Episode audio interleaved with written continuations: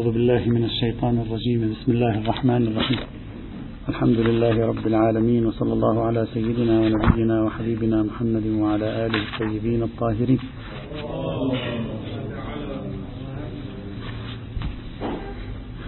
كنا بصدد معالجة المحور الأخير من محاور الحديث عن القاعدة الذهبية التي ننتهي منها اليوم إن شاء الله تعالى. هذا المحور يدور حول بعض الحدود والمعالم بعض الإشكاليات والتساؤلات التي يمكن أن تطرح على هذه القاعدة. النقطة الأولى كانت إشكالية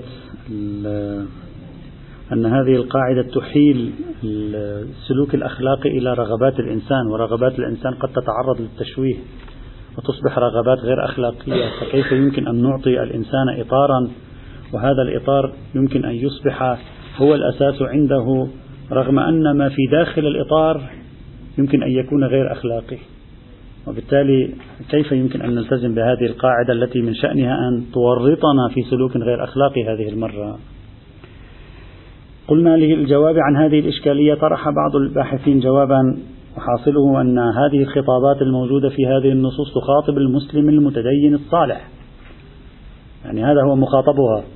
وبالتالي إذا كان هذا هو المخاطب فلا محل لهذا الإشكال حينئذ. هذه النصوص إذا كانت موجودة في آه، الإنجيل فهي تخاطب المسيحي المتدين. هذه النصوص إذا كانت موجودة في القرآن الكريم فهي تخاطب المسلم المتدين. وبالتالي لا محل لهذا الإشكال أن تقول هذا ممكن أن تكون رغبته غير أخلاقية وإذا كانت رغبته غير أخلاقية فإن القاعدة الذهبية تبرر لنا التعامل غير الأخلاقي حينئذ. هذا لا محل له. هكذا ذكر بعضهم. إلا أنني أعتقد أنه الأفضل أن نذكر جوابا ثانيا ولعله يصحح الجواب الأول ربما يكون هو الذي يريده صاحب الجواب الأول لا أدري. لكن يمكن لنا أن نذكر جوابا ثانيا أفضل من هذا الجواب وأكثر فنية وانسجاما مع الصنعة وهو أن هذه النصوص بصدد وضع معيار في تصحيح العلاقة مع الآخرين وليست بصدد معيار ما ينبغي للإنسان أن يرغب به أو يكرهه. ليست بصدد وضع معيار في هذه المرحلة في هذا المستوى من البحث. وبالتالي ما يرغب به ما ينبغي أن يرغب به الإنسان وما لا ينبغي أن يرغب به الإنسان. هذا خاضع لنصوص أخرى. ليس خاضعا لهذه القاعدة. القاعدة الأخلاقية ليست منظومة أخلاقية. ما عندنا قاعدة أخلاقية هي منظومة.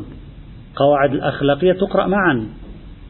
لا توجد في حتى في فلسفة الأخلاق هناك جملة مشهورة القواعد الأخلاق القاعدة الأخلاقية ليست منظومة. القاعدة الأخلاقية ضلع من أضلاع منظومة أخلاقية. وبالتالي عندما أريد أن أقرأ هذه القاعدة الأخلاقية فلا بد أن أقرأها في سياق المنظومة الذي جاءت فيه. أي منظومة كانت؟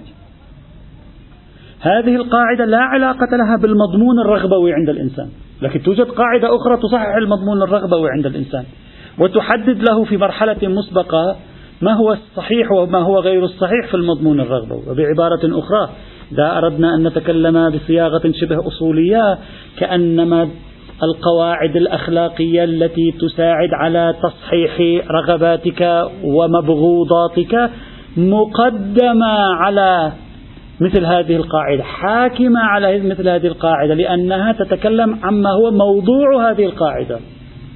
ولا تتكلم عن نفس الأفق مع هذه القاعدة. هذه القاعدة تقول ما ترغب به ارغب به لغيرك. تلك القاعدة تقول ما الذي يجب عليك أن ترغب به وما الذي ينبغي عليك أن لا ترغب به. وبالتالي رتبة تلك القاعدة تكون متقدمة وأسبق من رتبة هذه القاعدة. فبينها وبينها تقدم رتبي أشبه شيء بالحكومة أشبه شيء ب الأصل السبب والمسبب إذا صح التعبير. لا أريد أن أشبهها لكن أشبه شيء بذلك. إذا من الخطأ أصلا من البداية أن نلتقط القاعدة الأخلاقية ثم نقول هذه القاعدة هي التي تحدد لنا كل شيء.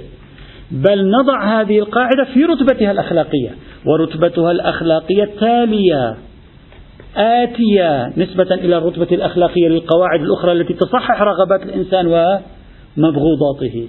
فبضم القواعد الأخلاقية الأخرى إلى هذه القاعدة تصبح القاعدة منسجمة مع بعضها.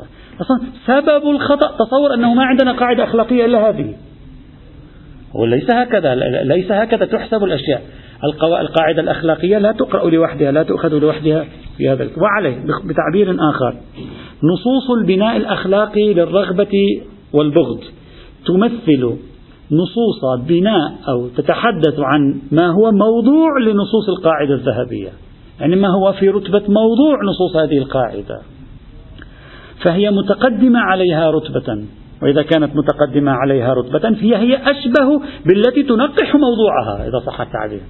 سأنا أريد أن أستخدم التعابير الأصولية حتى تصل الفكرة لا أكثر ولا أقل. فهي أشبه بالتي تنقح لي هذا الموضوع لا أكثر ولا أقل. فإذا دعوى أن هناك إشكال أخلاقي على هذه القاعدة باقتطاع هذه القاعدة من الشجرة هي الشجرة الأخلاقية. اقتطاعها لوحدها والذهاب بها لوحدها والحكم على أساس أنها هي التي تستطيع أن تجيب عن كل القضايا الأخلاقية. أصلا هذا من الأصل. هو اشتباه. ولا ينبغي كان أن نتورط به. ولعل صاحب الجواب الأول يريد ذلك. يعني لسنا بحاجة أن نقول المخاطب هو المتدين. لا المخاطب هو جميع الناس. لكن جميع الناس لم يخاطبوا بخطاب واحد وهو القاعدة الذهبية. وإنما خوطبوا بسلسلة من القواعد واحدة تتلو الأخرى. وبالتالي القاعدة التالية ينبغي أن تأخذ بعين الاعتبار القاعدة التي هي أدنى منها يعني التي هي تحتها وتشكل البنية التحتية بالنسبة إليها. لماذا؟ ما علاقة بالمحتوى الفقهي الآن. نحن نتكلم عن المحتوى الفقهي. نعم. كل ما ترغب به ويكون قد ثبت مسبقا أنه ضمن القواعد الأخلاقية للرغبة وللكره فارغب به لغيرك. الأدلة الأخرى الأدلة الأخرى تقول أنت تقول لك هذه الرغبة الرغبة في الزنا حرام قبيحة أخلاقيا. الرغبة في السرقة قبيحة أخلاقيا. لا لا لا لا أنتم أنتم الآن تذهبون للاختلاف في بين الأطراف. نحن نقول الشريعة ماذا تريد أن تقول؟ لا يهمني. أنت تصورت أنني أعطيت القاعدة الذهبية للناس ولم أعطهم أي قاعدة أخرى. وبالتالي تقع المشكلة التي تتفضل عنها الآن اللي هي الإشكالية الأولى. لكن حسب الفرض أنا أعطيتهم باكج كامل أعطيتهم يعني حزمة كاملة.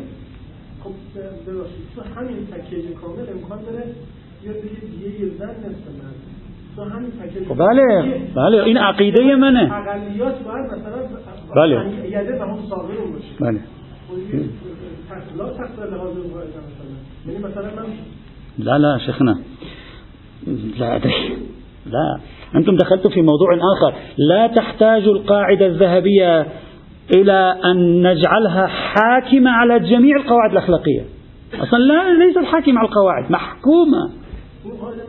طبعا بالتأكيد محكومة. لأن أي شخص يضع نظاما أخلاقيا بالطبيعي أن يقول هناك رغبات مسموحة ورغبات غير مسموحة. نعم إذا شخص بنظامه الأخلاقي كل الرغبات مسموحة وكل المكروهات مسموحة نعم هذا طبيعي أن يقول بأن القاعدة هذه طبقها كيفما تشاء حتى لو لزم من هذه الإشكاليات.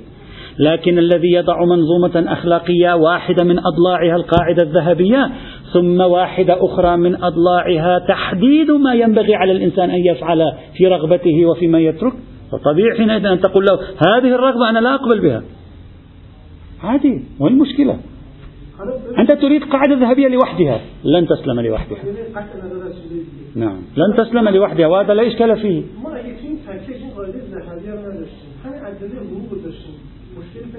نعم.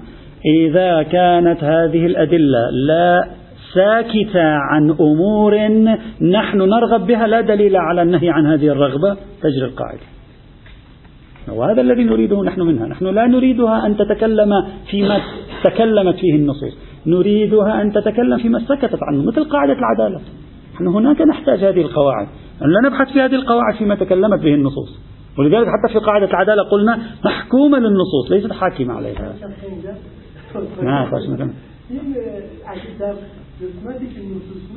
نعم مثلا شما ما اونجا میخوام تفسیرش کنم خب شما این یه مستقل قبلا نصوص یک چیزایی گفته خب اون چیزایی گفته قرار قاعدة اونجا اجرا بشه قرار جایی اجرا بشه که نصوص چیزی نگفته حالا اونجا این لا لا لا لا أيضا أنتم لم تصل الفكرة اليكم لا أقول بان القاعده لا تجري فيما لم يقل تجري في كل شيء لكن فيما قيل القاعده تنقح لي موضوع ما ينبغي ان ارغب به وفيما لم يقل يوكل إلي. عادي على الطبع البشري. يعني في النهاية النصوص الدينية قالت أنا أنت من حقك أن ترغب بأن يكون لك سكن. هذا في إشكال بالنصوص الدينية. قالت من أنت ترغب في أن يكون لك زوجة وأولاد. هذا في إشكال بالنصوص الدينية. قالت أنت ترغب في أن تكون مثلا آه، حرا. هذا ليس فيه إشكال. إذا هذه تؤدي إلى أن أعطي الطرف الآخر كل هذه الحقوق. طب لا بأس. لكن في واحد منها أخرجه دليل. ولا بأس ما المشكلة. لا توجد إشكالية. نحن لسنا أمام قواعد رياضية. القواعد الأخلاقية ليست قواعد رياضية هي قواعد متداخلة فيما بينها يحكم بعضها بعضا ويستثني بعضها من بعض. وإلا القواعد الأخلاقية إذا كانت كلية كلها لا يمكن أن تعيد تطبق الأخلاق في الحياة. طبعا وهذا الذي نريد أن نصل إليه. وهذا الذي نريد. لا لم أقل إنها لا تقبل التخصيص ما هو الذي نريد أن نصل إليه أنها قاعدة يمكن أن تقبل التخصيص لا بأس. لا بأس إذا هذه القاعدة إذا هذه الإشكالية الأولى ليست صحيحة بضم سائر القواعد الأخلاقية إلى هذه القاعدة. يمكن الجمع بينها وبالتالي نحمي القاعدة من أن تورطنا في إساءة أخلاقية للآخرين لأنها تحدد لنا الرغبات السليمة من الرغبات غير السليمة. النقطة الثانية أو التساؤل الثاني. القاعدة ومشكلة تجاهل الفوارق بين البشر. هذه تجاهل الفوارق بين البشر غير الإشكالية الأولى. الإشكالية الأولى أن بعض الرغبات قد تكون منحرفة. تشوه الرغبة عند البشر. يعني تشوه الوجدان الأخلاقي عند البشر يؤدي إلى أن يرغب في أشياء ويكره أشياء لا يصح له أن يرغب بها ويكرهها. فالقاعدة تقول له ارغبها لغيرك وهي المفروض أنها غير أخلاقية. أو القاعدة تقول له اكرهها لغيرك والمفروض أن هذا الذي تكرهه أخلاقي. تلك كانت الإشكالية الأولى الآن عندنا إشكالية ثانية. اختلاف البشر فيما بينهم في القناعات والأفكار. ليس هناك انحراف في في الرغبة في الوجدان الأخلاقي عند فلان أو عند فلان. لا لا توجد أي أي انحراف. لكن البشر بطبعهم يختلفون في تقويم ما هو السليم وما هو غير السليم. يختلفون في ما هو الأخلاقي وغير الأخلاقي طبيعي هذا في مورد قد يصنفه شخص أنه أخلاقي هذا في مورد قد يصنفه شخص على أنه غير أخلاقي لا لأجل وجود التشوه في الوجدان الأخلاقي بل لأجل أن بعض التفاصيل الأخلاقية محل اختلاف بين البشر. وبالتالي يمكن أن تكون هناك فوارق بين البشر في القضايا الأخلاقية. طيب. رؤيتك لما هو محبوب ولما هو مكروه. لا ينبع فقط وجدانك الأخلاقي السوي أو المنحرف. ينبع أيضا قناعات. قناعات تؤثر أيضا في أن تقول لك هذا السلوك صحيح أو هذا السلوك غير صحيح. أكيد هذا ليس فقط الوجدان المحض هو الذي يحكم في هذا المجال. طيب. وبالتالي هو ممكن شخص قناعاته الدينية قناعاته العرفية بحسب مجتمعه قناعاته الثقافية بحسب البيئة التي هو يعيش فيها. يرى أن هذا السلوك أخلاق. لا أنه يرغب فيه يراه سلوكا أخلاقيا. اتركوا الرغبة الآن أنها مشوهة أو لا. قناعة الآن يرى هذا السلوك أخلاقي ليس فيه أي سوء أخلاقي وبالتالي إذا كان سلوكا أخلاقيا فهو يحبه للآخرين لأنه يحب أن يفعل السلوك الأخلاقي ويحب. ماذا تفعل؟ في صورة اختلاف الأشخاص في تقييمهم للقضايا الأخلاقية لأنواع السلوك. شخص يرى بعض أنواع السلوك صالحة وبعض الآخر فاسد. شخص آخر النسبة عنده مختلفة. بعض ما تراه أنت صالحا هو يراه فاسد. بعد ما تراه أنت فاسدا هو يراه صالح. اختلاف الأديان اختلاف الحضارات اختلاف الثقافات اختلاف الأعراف. يفعل ذلك ويؤثر بذلك. فما العمل حينئذ؟ وبعبارة ثانية هذه القاعدة تتجاهل اختلاف البشر في القناعات في تقويماتهم للسلوك الأخلاقي. وتجعل تقويمك حاكم على تقويم الآخرين. تريد أنت أن تجري تقويمك عليه.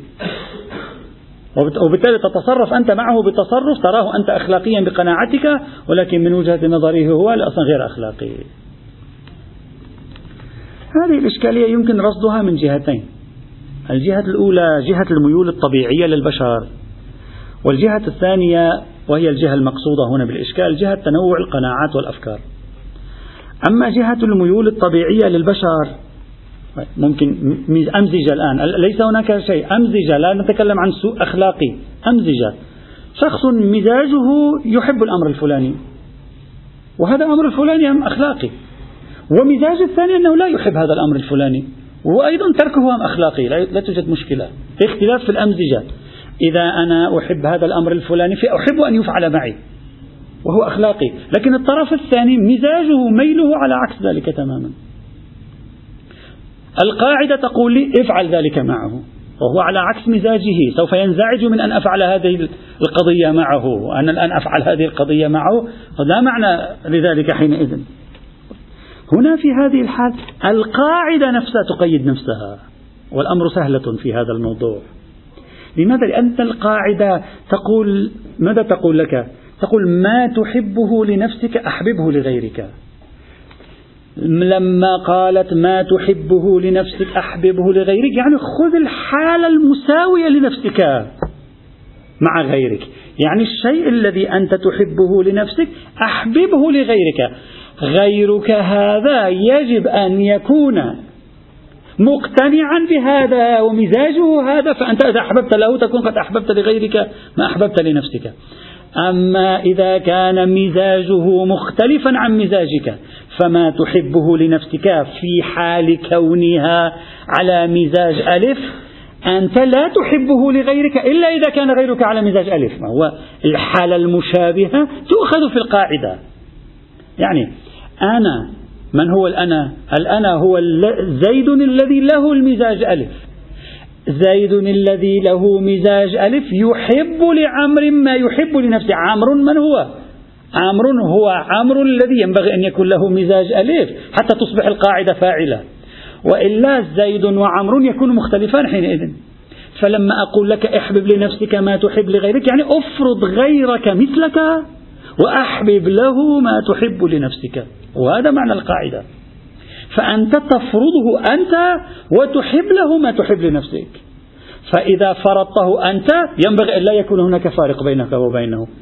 فإذا كان هناك فارق فيما بينك وبينه في الميول والأمزجة لم تستطع بعد أن تفرضه نفسك حتى تحب له ما تحب لنفسك. فإذا القاعدة في داخلها بالتحليل والتأمل لا النصوص القاعدة بالتحليل والتأمل يمكن لها أن تفض هذا الإشكال عن نفسها. ليس هذا الإشكال بالذي لا يمكن للقاعدة أن تتحرر منه. تقول لك القاعدة الطرف الآخر الذي تحب له ما تحب أنت لنفسك يجب عليه عليك عندما تحب لنفسك الشيء الفلاني أن تسقط نفسك على الآخر. بعدين سوف أقول أن هذه القاعدة توسع دائرة النفس أصلا. أصلا تجعل الآخر جزءا من نفسه. وهذه قضية اهتم بها كثيرا الفلاسفة المتأخرون في القرن العشرين موضوع الأنا والآخر. اهتموا في أنك عندما تضع ثنائية الأنا والآخر غير ما أن تقول الآخر هو جزء من ذاتي الآخر هو جزء من ذاتي أفضل من أن كيف أتعامل مع الآخر. أكثر أخلاقية من كيف أتعامل مع الآخر. لأنك بضم الآخر إلى ذاتك تستطيع أن تتعامل مع الآخر بنفس تعاملك مع ذاتك. بناء عليه. هذه القاعدة تريد أن تقول لك اجعل الآخر بمثابة ذاتك فما تحب لنفسك أحببه. لذلك الرواية العلوية في الوصية ماذا قالت؟ قالت اجعل نفسك ميزانا بينك وبين غيرك. يعني الشيء الذي تحبه لنفسك في نفس الحالة الشبيهة أحببه لغيرك. الحالة لابد أن تؤخذ الاعتبار وإلا إذا تحب لنفسك أن تقفز فتحب لغيرك ال الذي هو لا يستطيع أن يمشي أن يقفز. ولا تستطيع أن وترفعه لكي يقفز. ولا معنى لها. فخصوصية الحالة الشبيهة يجب أن تكون مأخوذة بعين الاعتبار لكي نفهم القاعدة أو لكي ننتج لها تفسيرا يرفع هذه الإشكالية عنها. إلا أن المشكلة في هذه القاعدة اختلاف القناعات. اختلاف القناعات هذا يجعل المسلم يتصرف بتصرف هو يحبه وغير المسلم يتصرف بتصرف آخر هو يحبه والإثنان مختلفان في تقييم هذا النوع من التصرفات.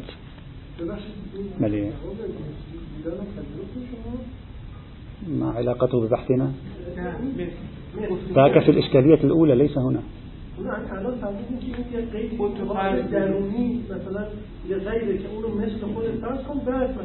لا المثلي أنت تريد أن تدخل المثلي بصفة المثلية السمة غير أخلاقية؟ لا لا افرض نفسك مثل شخص آخر بعد مثلا افرضه مثل نفسك لا افرض نفسك مكانه. خب. یعنی اینو به قید این قاعده پذیرفتیم لم أفهم قيد أي قاعدة ماذا تقصدون من الإشكال؟ میگن همینی که فرمودین رو پذیرفتین گفتیم توی بحث مزاج. ما اینجا قاعده خودش می‌تونه جواب بده میگین شما خودتون پذیرفتین یا پذیرفتن خودم گفتم. اصلا اشکال من خودم گفتن من خودم جواب دادم. پذیرفتم نه خودم گفتم خودم جواب دادم. جواب یک بله, خب خب. الان اشکال چیه؟ من فکر کردم میخوان هم ادامه بدیم ردش کنیم. خب. ببینید من این این مثل بودن چیه؟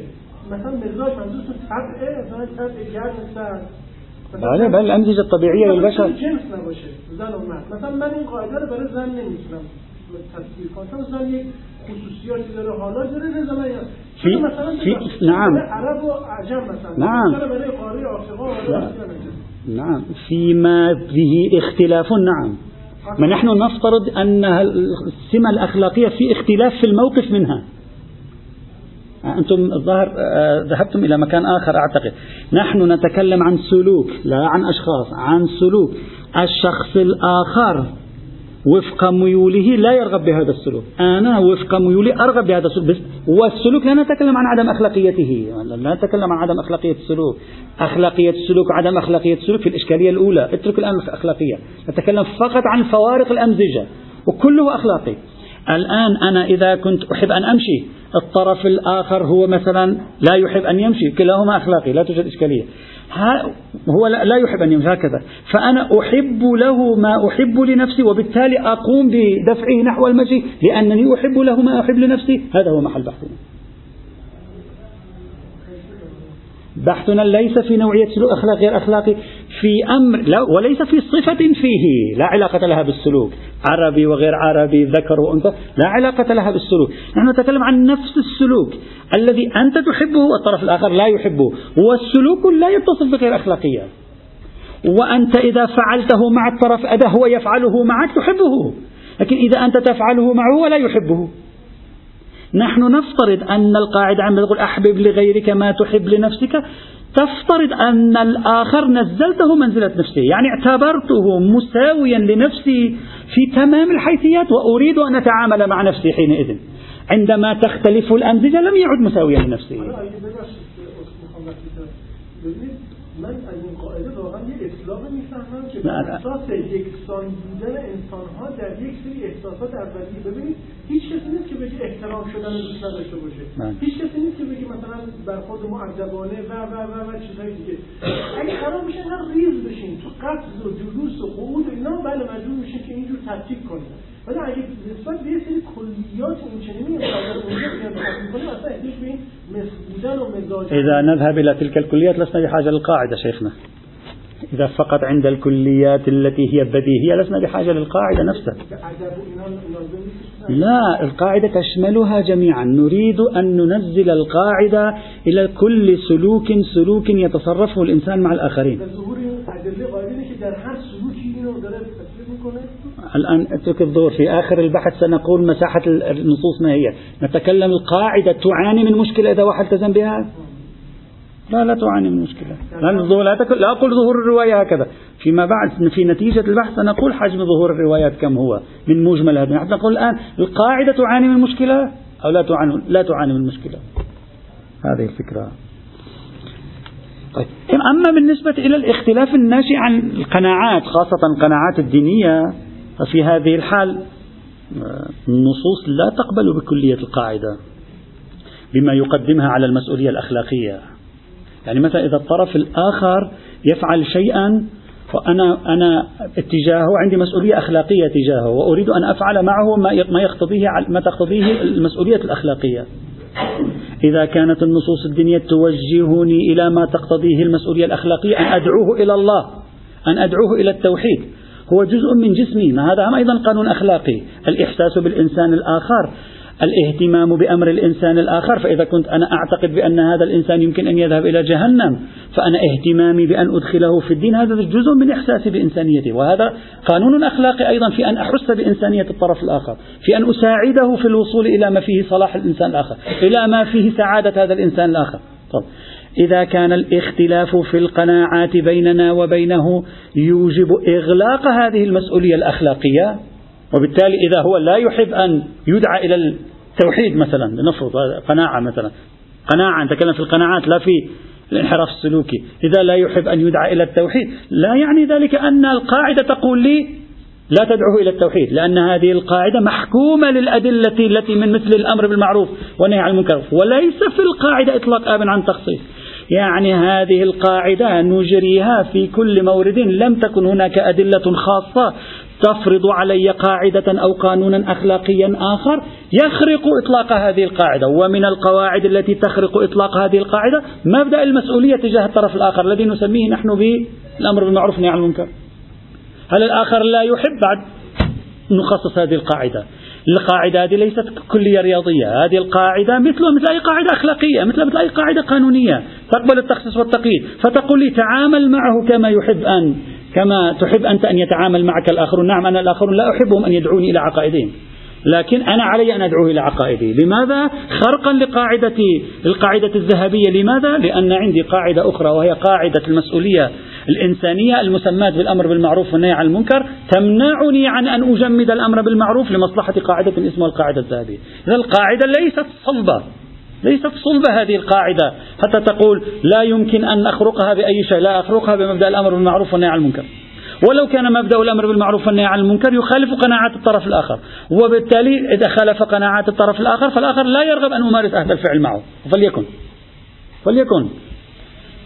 هذا الذي أريد أن أصل إليه. هذه القاعدة إذا أثبتناها كمبدأ لا يعني ذلك أنها لا تكون محكومة لقواعد أخلاقية أو قانونية أخرى وإنما هي قابلة لأن تخصص ولأن نخرج منها استثناءات إذا في مورد الاختلاف والفوارق بين البشر هذه القاعدة جارية ما لم تأتي أي نصوص دينية. نتكلم داخل دينيا الآن داخل دينيا نتكلم. ما لم تأتي نصوص دينية تؤسس لي قواعد أخلاقية أخرى وتدفعني لاعتماد هذه القواعد الأخلاقية الأخرى حتى لو خرقت القاعدة الذهبية. لا بأس وين المشكلة؟ القاعدة الذهبية آه، آه، لا تقبل التقييد نازلة في آه، بدليل لا يقبل التقييد. لا مثل مثل أي قاعدة أخرى حتى لو سموها القاعدة الذهبية. الإشكالية الثالثة التي تطرح في القاعدة أو يمكن أن نطرحها في القاعدة الذهبية أنك هذه إشكالية في داخل النصوص الآن. هذه القاعدة يا أخي عندما تقرأ القرآن تقرأ الإنجيل تقرأ الحديث تقرأ تجد أنها توجيه فردي. هل تستطيع أن تفهم من هذه النصوص التي قرأناها شيء له علاقة بالعلاقات بين الدول؟ شيء له علاقة بالعلاقات بين المجتمعات؟ شيء له علاقة بالعلاقات بين أبناء ديانات لا العلاقات الفردية العلاقات المجتمعية. يعني أحبب لأخيك ما تحب أحبب لغيرك ما تحب لنفسك وأكره له ما تكره له. الإنسان ماذا يفهم منها؟ يفهم من الأمور الحياتية اليومية من شؤونه الفردية. لا يفهم منها الشؤون المجتمعية. لا يفهم منها الشؤون المرتبطة بالحياة السياسية. لا يفهم منها الشؤون المرتبطة بالحياة الدينية وعلاقة الأديان فيما, فيما بينها. يعني غاية هذه القاعدة تنظيم العلاقات الفردية الشخصية بين الأفراد في حدود حياتهم الفردية. وبالتالي لا أستطيع أن أستخرج منها توجيها أخلاقيا يتصل فيما هو موقف الدولة الإسلامية من الأقليات. وما هو موقف المسلمين من غير المسلمين. اختلفت الصورة. يا بني اجعل نفسك ميزانا بينك وبين غيرك فأحبب لغيرك ما تحب لنفسك. هل تفهم منها ما يتصل بشؤون قانونية بحجم القضايا السياسية والاجتماعية العامة؟ لا. أفهم منها أنها تريد أن تنظم الحياة الفردية. النصوص لا القاعدة التي طرحها المفكرون الأخلاقيون النصوص الآن. فقد يستشكل شخص ويقول لا هذه القاعدة ما في شيء اسمه قاعدة تستطيع أنتم أن تسقطوها في علاقات الناس فيما بينها فقط في علاقات فردية. ولذلك أنت تجد في العلاقات المرتبطة بإعمال القانون ما فيها القاعدة.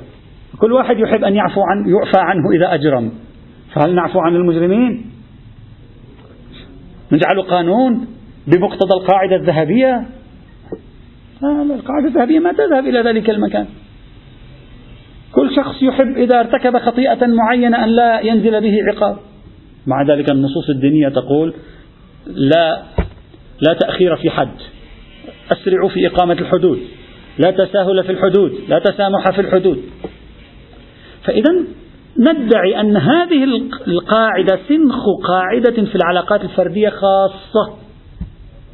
وليس لها علاقة بصناعة قوانين تنزل على الاجتماع وعلى العلاقات السياسية والجماعات بين البشر. فقط هي علاقات فردية شبه فردية لا أكثر ولا أقل. وبالتالي خسرنا هذه القاعدة في أن تنفعنا في موضوع العلاقة مع الآخر الديني.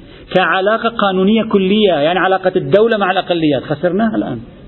لا تستطيع هذه القاعدة أن تستجيب لنا في شيء في هذا ولذلك أنت تجد أن هذا النوع من القواعد الأخلاقية الفقهاء ولا يوم أقحموه في بحوثهم.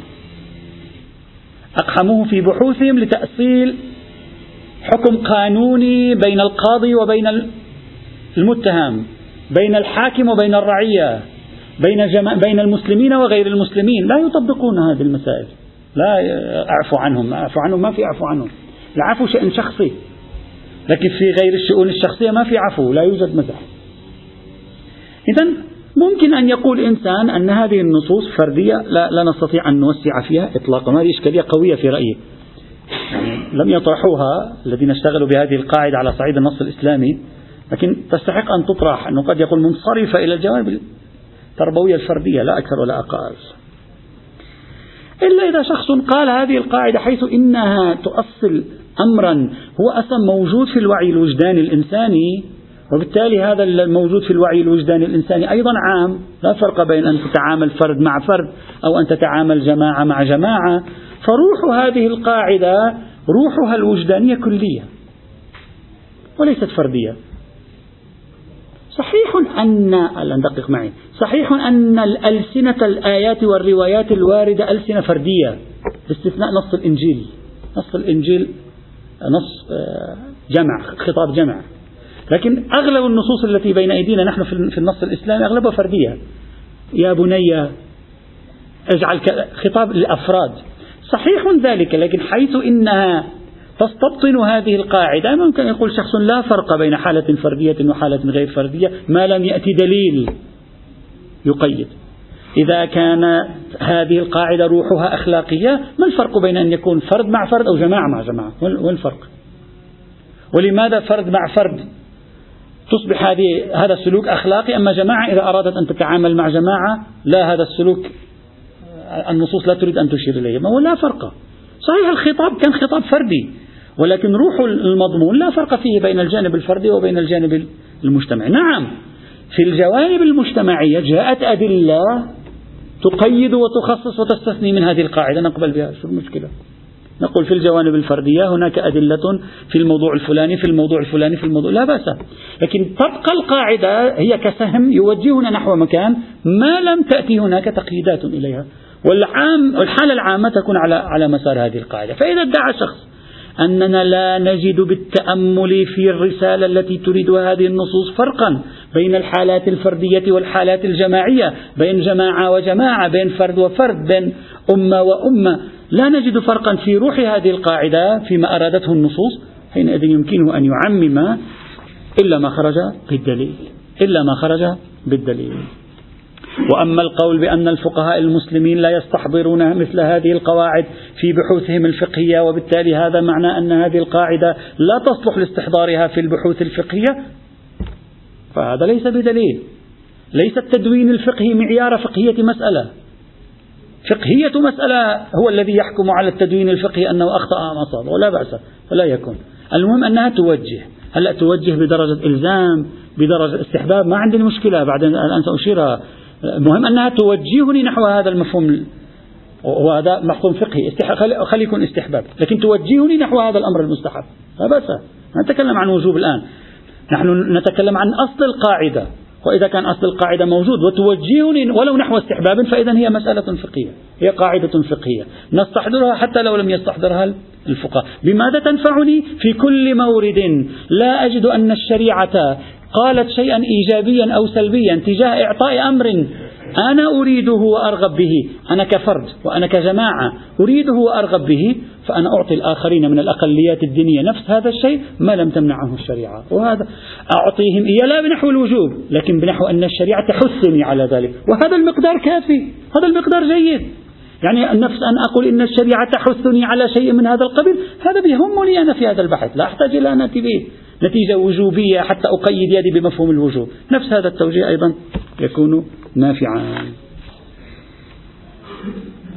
القاعدة القاعدة ومشكلة أخلاق المصلحة بعضهم استشكل هذا أحدهم بعضهم استشكل على هذه القاعدة قال هذه القاعدة تورطنا في أخلاق المصلحة لأنها تقول الشيء الذي تحب أن يفعله الناس معك فأنت لكي يفعلوه معك افعله. يعني كأنما هذه القاعدة تقول لي افعل هذا الخير مع الناس فإنك تحصل عليه.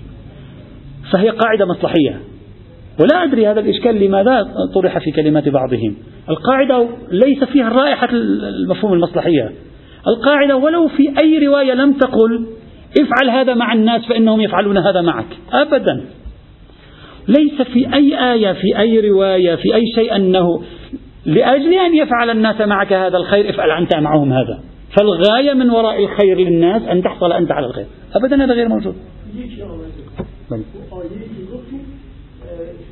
أولاد یتیمی داری و تخشا و فلان این حرفا روایتش بر أساس یکی از تفاصیلی بود که این کارو بکن که از جيد لكن تلك الآية لم لم نتبنى الاستدلال بها. صحيح. لكن إذا الفضاء ليس فضاء أصلا مصلحة. حتى تقول هذه القاعدة في نصوصنا الإسلامية تتكلم عن مصلحة. بل في نص الإنجيل أي مصلحة؟ في نص الإنجيل إذا في مصلحة أعدمها نص الإنجيل. لم لم يعطينا مجال أن نكتب مصلحة. بالعكس مليء النص كان بالتضحية والتخلي.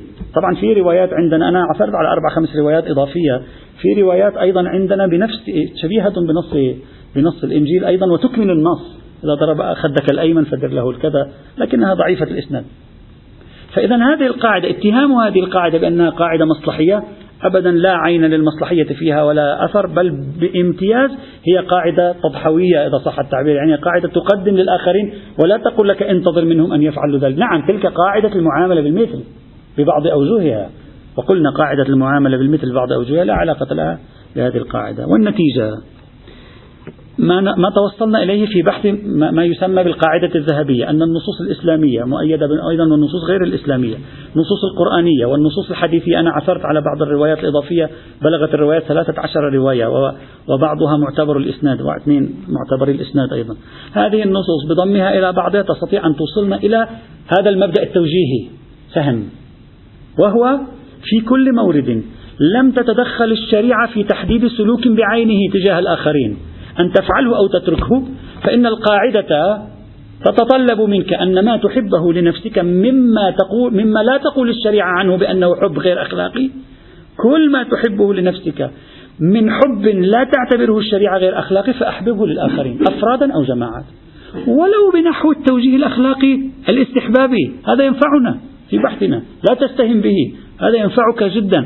لأنه في كل مكان لا يوجد نص مقابل. أقول الخطاب الإسلامي وجهنا ولو توجيها لا إلزاما وجهنا لأن نتعامل مع الآخرين. فالدولة الإسلامية والمجتمع الإسلامي إذا سنوا في قوانينهم إعطاء مثل هذه الحقوق للأقليات يكون على وفق التوجيه الإسلامي ولا يكون معارضا للتوجيه الإسلامي بل بالعكس بل حتى لا يكون حياديا بل يكون منسجما.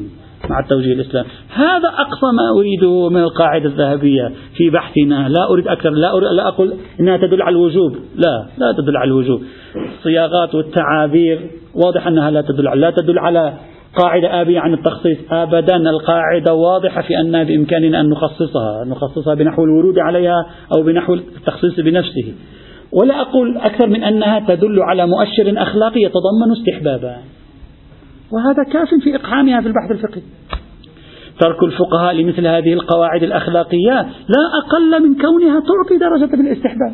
وهذا الاستحباب ينفع في البحوث الفقهية بمثل هذه وليس من نوع المستحبات الفردية التي بإمكانك تفعلها ولا تفعل هذا مستحب ينفع في إدارة التعامل مع الآخرين وأي, وأي نفع أعظم من هذا النفع الذي نتوخاه منه. إذا قاعدة العدالة شرحناها ملحقها الأول. قاعدة العدل والإحسان ولا بأس بها جيدة في هذا المقدار طبعا لا ندعي أكثر من ذلك. بقيت آه، عفوا قاعدة ذهبية بقيت قاعدة الإحسان أيضا مختصرة في سأحاول أن أنيها في يوم آه، يومين فقط. آه، مجموعة من النصوص أيضا النافعة التي تستطيع أن تعطينا شيئا شبيها بقاعدة بالقاعدة الذهبية. بضم هذه القواعد الثلاث إلى بعضها قاعدة العدالة والإحسان. والقاعدة الذهبية نستطيع أن نقول بأن هناك مؤشرا كليا في الشريعة يتعامل مع الأقليات الدينية بطريقة تعطي هذه الأقليات ما أنت تأخذه من حقوق. كأصل أولي قابل للتخصيص أيضا. يأتي غدا إن شاء الله. والحمد لله رب العالمين.